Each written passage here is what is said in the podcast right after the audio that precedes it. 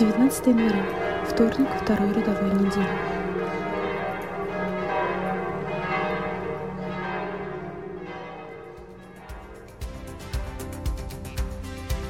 Ты пришел и подарил нам жизнь навечно. Мы теперь живем в свободе бесконечной. Путь к спасению нам проложен был из любви. Бог, ты жизнь, Спаситель, в твоем свете живу я, и в твоих объятиях танцую, с волною по воде вновь иду я. Бог, ты жизнь, во мне живи. Чтение Святого Евангелия от Марка. Случилось Господу в субботу проходить засеянными полями, и ученики его дорогою начали срывать колосья. И фарисеи сказали ему: «Смотри, что они делают в субботу, чего не должно делать?» Он сказал им: «Неужели вы не читали никогда, что сделал Давид, когда имел нужду и взалкал сам и бывшие с ним? Как вошел он в дом Божий при первосвященнике Авиафаре и ел хлебы предложения, которых не должно было есть никому, кроме священников, и дал бывших с ним. И сказал им: суббота для человека, а не человек для субботы. Посему Сын Человеческий есть Господин и субботы».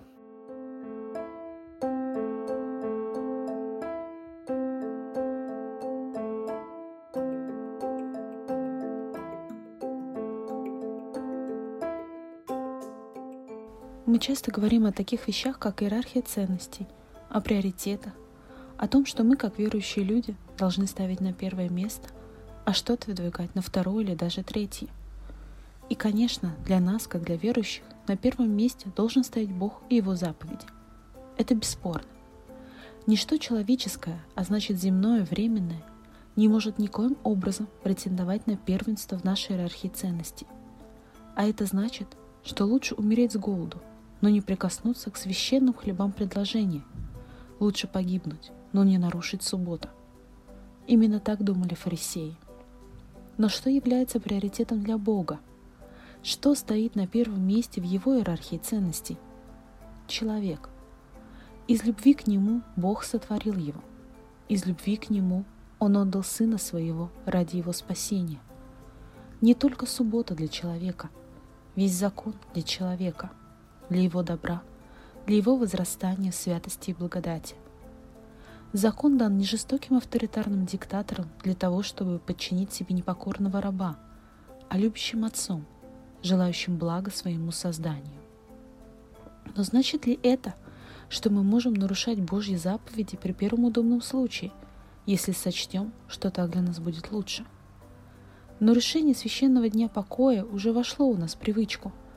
Наверное, потому что мы не понимаем смысл этой заповеди. Зачем бездельничать целый день, если можно сделать что-то незначительное, но весьма полезное? Ведь и Христос так делал. Ведь это не воровство и не убийство. Мы станем настоящими господами субботы только тогда, когда поймем смысл заповедей и на первое место нашей иерархии поставим не свои воли, а истинное благо.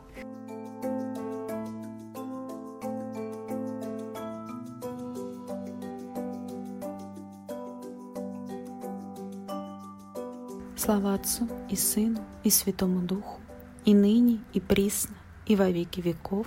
Аминь. Пусть мир найдет твою любовь, и пусть увидят все, что ты Господь, Иисуса возносим мы.